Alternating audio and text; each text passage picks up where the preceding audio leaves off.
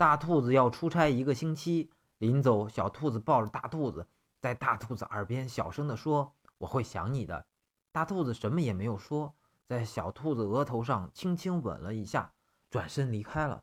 第一天晚上，小兔子给大兔子打电话，小兔子红着眼睛对大兔子说：“我想你了。今天早上起床后，发现你不在我身边，我很难过。那么你呢？你想我吗？”我不是很想你。大兔子很平静地说：“哦。”小兔子委屈地挂掉了电话。第二天晚上。小兔子给大兔子打电话，小兔子红着眼睛对大兔子说：“我想你了。中午吃午餐的时候，发现你不在我身边，我很难过。那么你呢？你想我吗？”“我不是很想你。”大兔子平静地说。“哦。”小兔子很委屈地挂掉了电话。第三天晚上，小兔子给大兔子打电话，小兔子红着眼睛对大兔子说：“我想你了。”晚上出去散步的时候，发现你不在我身边，我很难过。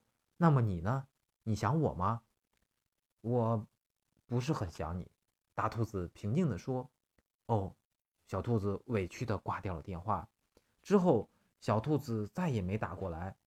第五天，大兔子回来了。小兔子很平静地看着大兔子说：“我不想你了。”大兔子抱过小兔子，趴在它的耳朵上说：“可是。”我很想你，每天我都努力告诉自己不要想你，是怕自己像现在这样忍不住回来见你。以后我再也不想和你分开。